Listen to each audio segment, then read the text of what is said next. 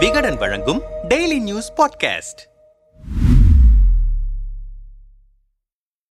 பெரிய ஆள் என பெயர் வாங்குவதற்காக நன்கொடை கொடுப்பவர்களை அன்னதானம் போடுபவர்களை விழாக்களை முன்னின்று நடத்துபவர்களை பார்த்திருப்போம். புது பாணியில் திமுக கவுன்சிலரை பச்சை படுகொலை செய்து பிணத்தை நடுத்தருவில் வீசி எறிந்துவிட்டு நீதிமன்றத்தில் சரணடைந்திருக்கிறார் லோகேஸ்வரி. ஸ்ரீபெரும்புதூர் அருகே உள்ள நடு வீரப்பட்டு ஊராட்சியில் கவுன்சிலராக இருந்தவர் சதீஷ். முப்பத்தி ஒரு வயதான அவருக்கு இன்னும் திருமணமாகவில்லை திமுக காரர் கேபிள் டிவி நடத்தி வந்த சதீஷ் கவுன்சிலரான பிறகு பொது விஷயங்களில் அதிக ஆர்வம் காட்டியிருக்கிறார். நடு வீரப்பட்டு பகுதியில் கள்ளச்சந்தையில் மது விற்பனை பாலியல் தொழில் உள்ளிட்ட சமூக விரோத செயல்கள் குறித்து காவல்துறையினருக்கு தகவல் தெரிவித்து வந்தார். இது அந்த தொழில் செய்த லோகேஸ்வரி எஸ்தர் என்ற பெண் ரவுடிக்கு கோபத்தை ஏற்படுத்தி இருக்கிறது. அடிக்கடி அவரது விஷயத்தில் தலையிட்டதால் பேசி தீர்த்துக்கலாம் என்று செப்டம்பர் பத்தொன்பதாம் தேதி சதீஷை லோகேஸ்வரியின் வீட்டுக்கு அழைத்திருக்கிறார்கள். அதை நம்பி சதீஷ் தனியாக லோகேஸ்வரி வீட்டுக்கு சென்றிருக்கிறார். வீட்டில் வைத்து சதீஷை லோகேஸ்வரி தலைமையிலான டீம் வெட்டி கொன்றிருக்கிறது. தகவல் கொடுத்த போதே காவல்துறையினர் லோகேஸ்வரி மீது சட்ட நடவடிக்கை எடுத்திருந்தால் சதீஷை இழந்திருக்க மாட்டோம்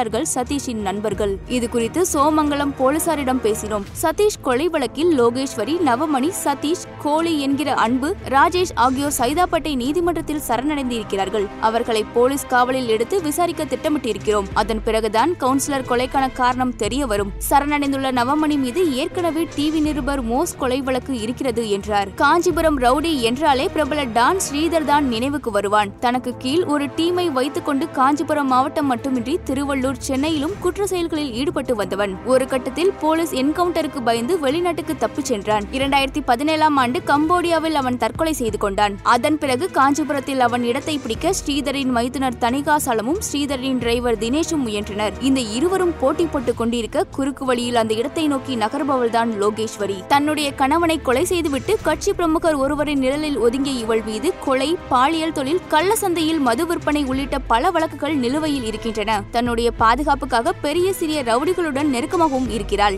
சோமங்கலம் காவல் நிலையத்தில் இவளை அடிக்கடி பார்க்கலாம் என்கிறார்கள் உள்ளூர் மக்கள். தனது ஸ்கூட்டியில் சென்று போலீசாருக்கு மாமூல் கொடுப்பதை வழக்கமாக வைத்திருக்கிறாள். கூடவே மூன்று நான்கு பாடிகார்டுகளும் பைக்கில் பின்தொடர்வார்களாம். போலீசுடன் காட்டிய நெருக்கத்தால் யார் இவள் மீது புகார் கொடுத்தாலும் இவளுக்கு தகவல் வந்துவிடும். அவளது மிரட்டல் கட்ட பஞ்சாயத்தில் போலீசுக்கும் பங்கு உண்டு என்கிறார்கள். நடுவீரப்பட்டு ஊராட்சியில் தன் சமூக விரோத செயல்களை காவல்துறையினர் மட்டுமல்லாமல் யாருமே தட்டி கேட்காத நிலையில் கவுன்சிலர் சதீஷ் துணி துணிந்து புகார் கொடுத்ததால் பேச்சுவார்த்தை என்ற பெயரில் அவரை வீட்டுக்கே வரவழைத்து இருக்கிறார் லோகேஸ்வரி. அவர் வந்தவுடன் கதவை சாத்திய லோகேஸ்வரி அன்கோ தலையிலேயே அரிவாளால் வெட்டி கொடூரமாக கொலை செய்ததோடு ரத்தம் காய்வதற்குள் அவரது உடலை இழுத்து தெருவில் வீசியிருக்கின்றனர். நம்ம பேரை சொன்னாலே எல்லோரும் பயப்படணும்டா என்று கூட்டாளிகளிடம் சொல்வாளாம் லோகேஸ்வரி. அப்படி பயத்தை உருவாக்கவே இந்த கொலையை செய்திருக்கிறாள் என்கிறார்கள் அந்த பகுதி மக்கள். அவளை யார் எதிர்த்தாலும் முதலில் சமரச பேச்சுவார்த்தை நடத்துவாள். அது ஒத்துவரவில்லை என்றால் பணம் மது போன்ற பலவீனங்களை காட்டி வீழ்த்தும் முயற்சி நடக்கும். அதற்கும் படியவில்லை என்றால் வெட்டுக்குத்துதான். இதுதான் தாதா லோகேஸ்வரியின் ஸ்டைல் கவுன்சிலர் சதீஷ் விஷயத்திலும் இதுதான் நடந்திருக்கிறது என்கிறது போலீஸ் வட்டாரம். ஒரு நாளில் உருவானவள் அல்ல லோகேஸ்வரி. ஆரம்பத்திலேயே அடக்கியிருந்தால் இவளை போன்றவர்கள் தலையெடுத்து இருக்க மாட்டார்கள்.